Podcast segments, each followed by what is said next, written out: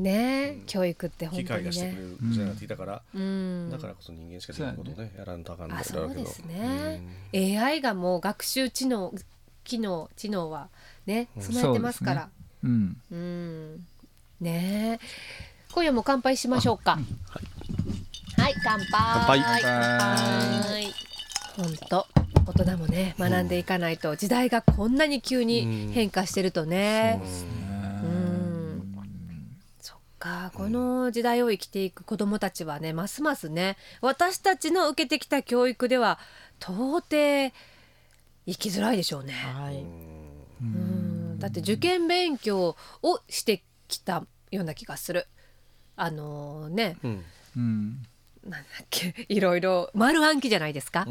西暦ね、もう今の人間がどんだけ丸暗記したってもう携帯にはかなわないですからね、すぐ調べたらね出てくるもんね。はあ、そうか、そうだね。ということでね、新しい学校を和歌山に、うん、この学校が実現したら全国でも結構珍しい学校になるんですか？はい、そうですね、うん、この探究的な学びをやる学校は、まあ、実は、まあ、日本全国増えてきてはいるんですけど、うんうんうん、それかけるあとバイリンガルで、はい、英語と日本語でっていう風になると、もう一気にもう本当に多分片手に入るぐらいしかないのと、でさらに、まあ、この学校がそのいろんなそのまあ、町ともつながり、うん、そして大学ともつながり、うん、海外ともつながり、うん、そしてまあ実はあともう一つ、まあ、企業ともつながるっていうのもですね、考えてまして、うん、で実はもう一番最初つながりを、うん、まあうん、この間連携を協定っていうのをですね、うん、結んだのがアドベンチャーワールドさん。さすが地元の、はい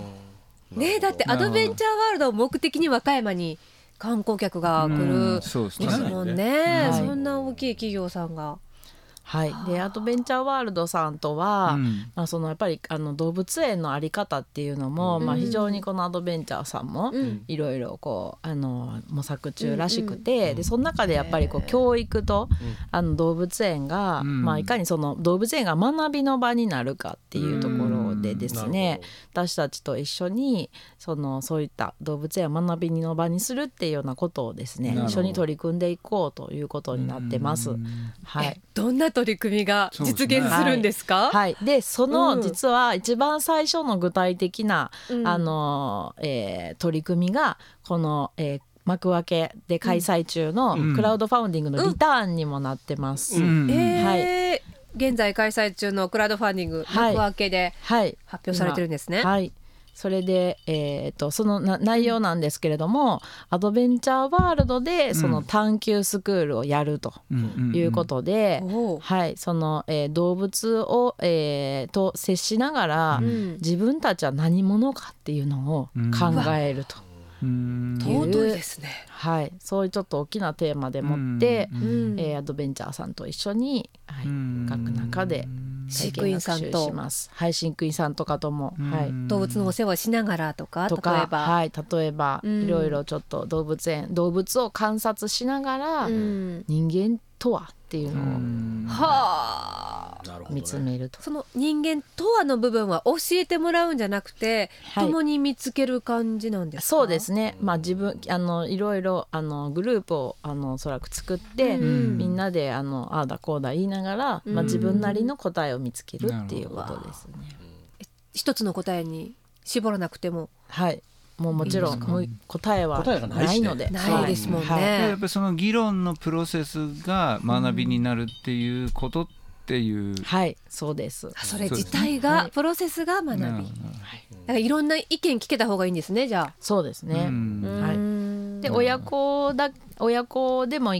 参加できますし、大人だけでも参加できるようになっているのと、あと実は先生として参加するっていうパターンも作っています。どういうこと教面を持ってる人が参加して、はい、まあ、教面別に持ってなくてもいいんですけども、うん、まあ、今その探究学習っていうのがすごく大きな今テーマになってまして、うん、公立の学校でも今探究学習をやっていこうっていうふうになってるんですけど、先生たちもそんな言われてもどうしたらいいかわからない、習ったことないですもんね、いっぱいいるんですよ、う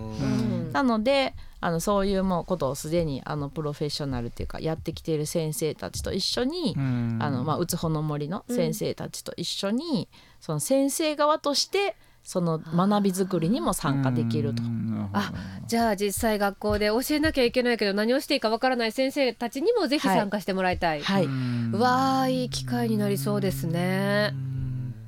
へー、今高校からだけね、学校の授業に組み込まれてるんですよね。そうですね、今学校の、実は公立の学校では探究の時間っていうのが実はもう、はい、週に1回できていて、道徳の時間みたいな感じかな、道徳の時間っていうより、大学の研究会をイメージしてもらった方がいいと思います。なるほどなるほど、はい、もうみんな好きな研究をしてて、でその研究に沿った多分テーマがいろいろあると思うんで、そのテーマに沿ったその科目の先生が、大学の教授みたいな感じでちょっとアドバイスをしたりするっていう、だからみんなそれぞれに研究めっちゃ大変やけど、そうね、突然そんなこと言われたこと感じだと思う。相当たけてないと。でもね、もう大学レベルのちょっと大阪のそういうのやってるところので見せてもらいましたけど、もう大学生よりもはるかに超えたぐらいのことを高校生でも全然やってたりするし、でそれで自分の好きなことを見つけて、それでさっき前回お話しした総合型選抜で私はこういう研究をやってきましたって言って、その大学に次のまた、ステップに入るという、なるほど、はい、そういう流れが今できてきてます。なんかもう東京行きたいからって学校を選んでた自分を恥じます。これが学びたい、もっと学びを深めたいからこの大学を選びましたっていう意思で行くのと、その動機がね、東京でわーって遊びたいからみたいな、でもそういうことですよね、もう本来の学びって。でも結構そのなんていうの、知的な人でないと、受け止めきれない教育みたいな気が僕はするんだけど、どうなんだろう。いや、そんなことむしろ反対な気がして、その例えば本当にじゃあゲーム好きとか、そういうのも OK なんですよ、いやゲーム好きでも、知的な人と、知的なことが興味ない人っていると僕は思うんだけど、どうなんだろう。でもじゃあその知的とはっていう好奇心だと思うんだけど、知性イコール好奇心だと思うんだけど、好奇心ない人とかもいるから、そういう人にそれやれって言われても、いやもうそんなんめんどくさいから、もう僕はもう言われたことだけやっときたいんですけど、世の中に僕多いような気がするんだけど、ね、子供って生まれた時誰でも好奇心ってあるんですよ。だからどっかでそれって何かの、そうなんですよ、なるほどね、だからこそちっちゃい時からそういうその興味を、そう、小学生なんかみんなアリ一匹歩いてるだけでも何々ってわーっとなったり。なるほどなるほど、そうね、だからこそ早い段階での教育が必要で、何かしら誰かは得意が好きなことがあって、でチームでテーマをこう探求していくから、じゃあちみちに何かこう調べるのが得意な子もいれば、絵を描くのが、ね、得意な子もいたりとか。やっぱ今までの教育ってなんかその誰かがやりたいことがあっても、いや今国語の時間やからそれ置いときなとかってなってたじゃないですか。それ許してくれるの？そういうのもできる限りはい、幼い頃の定蔵さんじゃあ例えば小学校で僕洋服興味あるんだったらずっと洋服の勉強していいんですか？それだけではないかもしれない。でもそういう時間もあるし、何かそれに結びつけられるようなテーマが、だからその、なんだろう、お題が結構その概念的なんですよ、だからそれを最終アウトプットは洋服にしてもいいとか、詩を書いてもいいとか、なんか割とそういう最後のアウトプットは自分で決めれたりするので、なるほどなるほど、じゃあツールで、その僕にとったらファッションだったり、ゴルフみたいなのがあるけど、その根底にはその概念っていうのは一緒、概念は一緒なんですけど、それをそうです、私が、そういうのやってる学校に通ってた時とかも、例えば野球好きな子は結構いろんな課題出されるんですけど、なんか野球にこうなんか絡まってくるんですよ。確かに阪神好きのおっちゃんとか全部阪神で例えて感じそう、そういうイメージ。分かる分かる分かる嫌われるやつね、企業の上司とかがね、すぐ野球お前4番バッターだったらどうすんねんそこみたいなね。なるほど例え話ででも得意があれば全部そっちにってことね、全部洋服に落とし込んで、そうね。であとですね、その今クラファンのもう一個リターンで面白いのが、学校づくりに参加できますと、はい、これ私たち学校おこし協力隊っていう風に名付けたんですけど、学校おこし協力隊になって学校づくりをしましょうというリターンもあって、これは実は今回の学校をリノベーションするんですけど、今下北沢で東京の下北沢の再開発ですごく今こうおしゃれになってるエリアがあって、そこを手掛けたツバメアーキテクツっていう若い建築家集団と、あとランドスケープのフォルクっていうチームがですね、このうつほの森に関わってくれてます。すご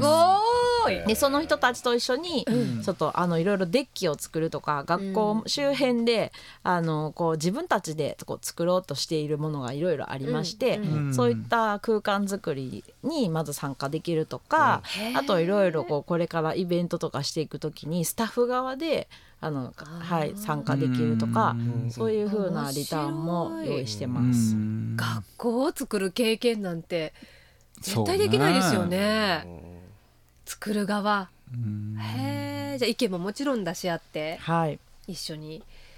そこから学びが、生きた学びが始まりますね。それは建築のノウハウとかがない若い学生さんとかでもいいですか？はい、大丈夫です。うわー、いい経験できそうねえ、プロの方とね。もうじゃあほとんどいいチームワークでもう集まって、はい、いつでも開校できそうで、あとはもうちょっとのお金さえあればっていう、はい、通いたいもん。あとその一学年は何人ぐらいなんですか？はい、一学年が25人で、25人、はい、で6学年ですね。一クラス、1クラス、はい、1クラス25人で1クラス、1学年1クラスです。はい、先生は1人ですか？先生は多分 1.5 人ぐらいの感じで、はい、小学校からある程度教科に分かれて、中学校みたいに、国語の先生、算数の先生みたいな、ある程度分かれていく予定になってます。それはその学校のスケールとか予算とかいろんなことがあるから1学年25人ってことなんですか？そうですね、ちょっとそもそもの学校のキャパ、その配合のキャパもありますし、あとはやっぱりね、それぐらいの規模感でこうコミュニティが作りやすいというか、それでもちょっとどっちかって多いぐらいかなと思うんですけど、それで移住者の割合ってどんなもんですか？一応ですね、半々ぐらいを目指したいなと思っていて、なるほど、地元の子と外から来る人がこういい具合に混ざり合って、こう多様ないろんなバックグラウンドを持った子どもさんが混ざり合う学校にしたいなと思ってます。それは例えば和歌山市からも移住に、はい、もう今移住するわって言ってる人がいまして、なるほどね。そっかそっか、和歌山市からとかだとね、まだ仕事も高速も、そうですね、便利になったし、全然通える範囲か。田辺から通うまあやけどなでも行けるか、1時間半か、車でね。だって都内だったら電車で1時間半って結構普通ですよね、都内に住んでて。そんな人もいるよね。小田原とかから通うとかいるもんね。いますよね。広いグローバルの視点から見ると狭い話ですよね日本の中で。確かにね、ちょっと引っ越しぐらい。あれってあるんですか？僕ちょっとで一つ聞きたいなと思ったけど、その賢い子っているじゃないですか、飛び抜けて、そんな子って例えば飛び級とかさせてもらったらできるんですか？それはどうなんですかね、ちょっとそこ調べてないですね。でも日本ってそれがないじゃないですか。で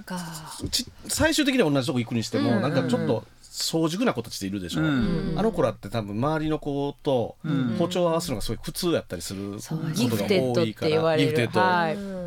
だからそういうのなんか救ってあげるのがあったらいいのに、僕は常々思ってて。ギフテッドですもんね。いや本当に辛いんでね、すごいね、それはね。そういうのは探究の時間で何かこう発散できるような舞台はあるのかな。そう、割とその探究のテーマ自体はあんまりそのなんかすっごい頭いいとかなんとかはあんまり多分関係なくできるとは思うんですけど、あとはその算数みたいなとか国語とかのベースの強化の時に、うんまあ、ただ英語は少なくとももう学年分けじゃなくてレベル分けで、それできるね、はい、授業をやろうかなっていうのは思ってますね。そうしないとね、うん、確かにそういったことがもしかしたら他の教科でもいいかもしれないです ね、またそれも一つ組み込まれるかも、ね、なるほどね、うん、じゃあもうあとはどんなものが学校作りに必要ですか、はいうん、あとは決まってきたこととかありますか。はい、あとですね、うんまあ、もうこれもうムーブメントになってきてまして、もう本当にいろんな人が、うん、ボランティアで、うん、もうすっごいいろんなプロがですね、うん、手伝ってくれてるんです、うん、で、その中で、うん、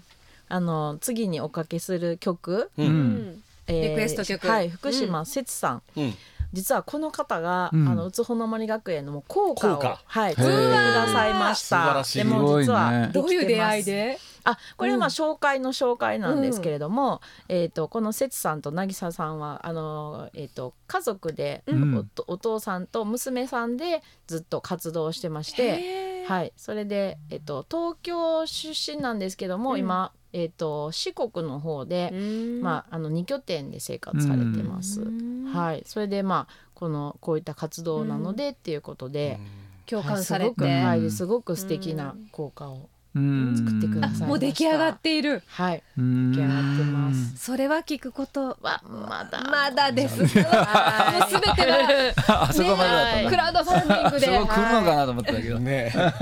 は来ないんだ。学校ぜひ開校した暁には聞かせていただきたいんですが、はい、どっかのタイミングでお披露目しようと思います、ね、まだちょっと早いということで、じゃあ、はい、福島節さんの曲をお聴かせいただけますか、はいはい、なんていう曲ですか。はい、心は天気です、はい、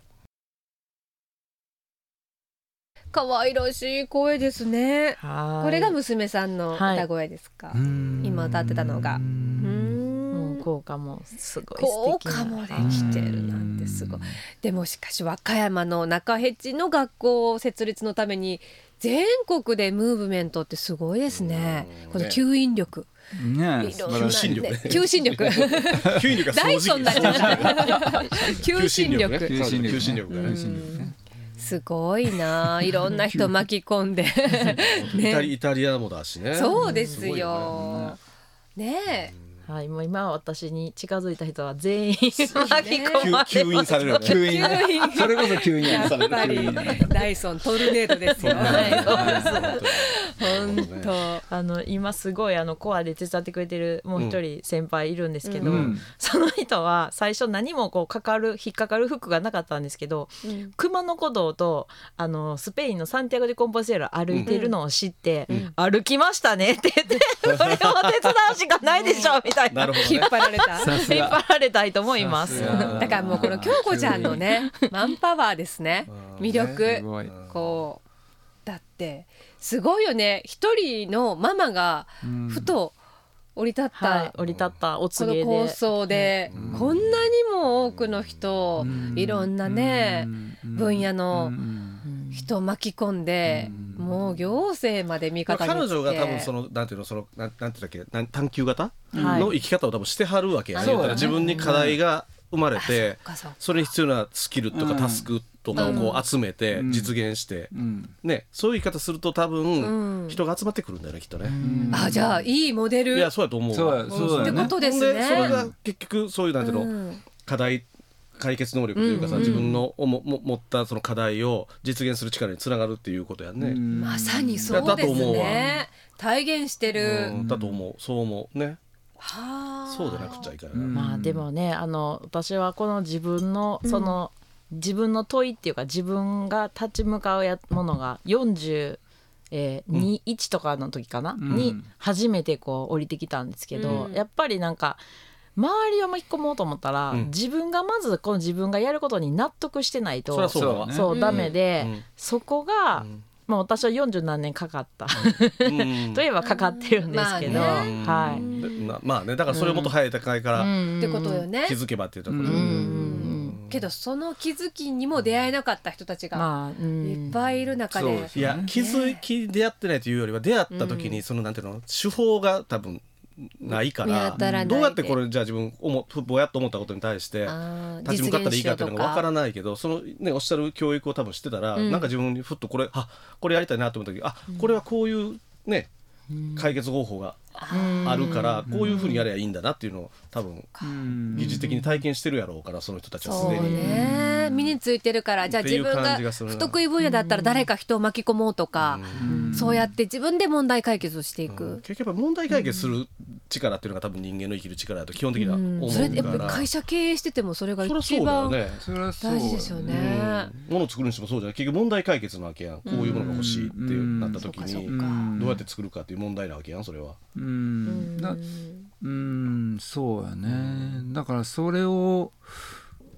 僕のなんだろうな、立場だったらそうはできるけど、学校でその先生と向き合って、そのまあ、同じクラスの友達だったり、学校の人がそこに、なんていうんですか、こう結びつけてくれんのかなっていうのがちょっと不安だったりするかな。例えばファッションのこういうのやりたいってなった時に、それらしい人に僕らは会いに行ってきてるわけじゃない。だからそれ会いに行くっていうことを、なんていうの、教えてくれたら変だけど、こういうためにはこういうことせなあかんよとか。ああ、そうかそうか、ね、そのもっとベースってことだよね。そうかそうか。そのだから個々の技術というよりは、その個々の技術をなんていうの、自分のどこが必要としてるからこれをどう引っ張ってくるかみたいな、そんなことの多分組み立てとかを教われるんじゃないのかなという気がするけれど、でそこに語学が必要なんだったら英語を学ぼう、頑張ろうとかね。じゃあちゃんと手紙を書くんだったら国語をしっかり勉強しないとくどけないとかっていうことなんでしょうね。本当に理にかなってると思う。勉強する意味が分かってやってる、意義、目的、そうですね。で今の問題は、はい、あともう少しの資金です。はい。いつまででしたっけ？ですね、11月末までに、はい、今いろんな実はものを作ってます。でまず個人の方は、まあその今幕開けで絶賛クラウドファンディングを実施中です。であと実は企業の方も実はこれもですね、田辺市さんが企業版ふるさと納税っていう田辺市に、田辺市にその寄付をするっていう、そういう仕組みを作ってくださいました。それは耳寄りな情報ですね。僕らが企業さんとしては寄付しやすい、そうなんです。税金控除が受けやすいというようなこととか、それちなみに何税の控除が受けれるんですか？なんかね、3つぐらい税金がの控除がそれぞれ受けれて、最大9割控除されるっていう。最大9割控除される。はい。まあただちょっとその上限がそもそも結構あるんですけども、はい、そういったものとか、あとはまだちょっと一応公益財団法人和歌山地元力応援基金っていう、ところでも、企業さんとかあと個人の方でも、税金控除が収入の最大4割まで控除が受けれるというようなのもご用意してます。その辺はですね、うつほの森学園で検索していただいて、オフィシャルホームページで全部詳細載ってますので、ぜひ皆さんの、本当に小さい支援がこういった大きなことのですね、実現につながりますので、ぜひご支援お願いします。見てるとそれは感じます。自分でもできるかなとか、ちょっとでも関わりたいなって思えてくる。いや本当にね、いろんな人にのワンアクションによって支えられてまして、今までのところですね、もう2アクション3アクションしてくれた人もいるんですけど、本当にねワンアクションのつながりでここまで来てるんですよね。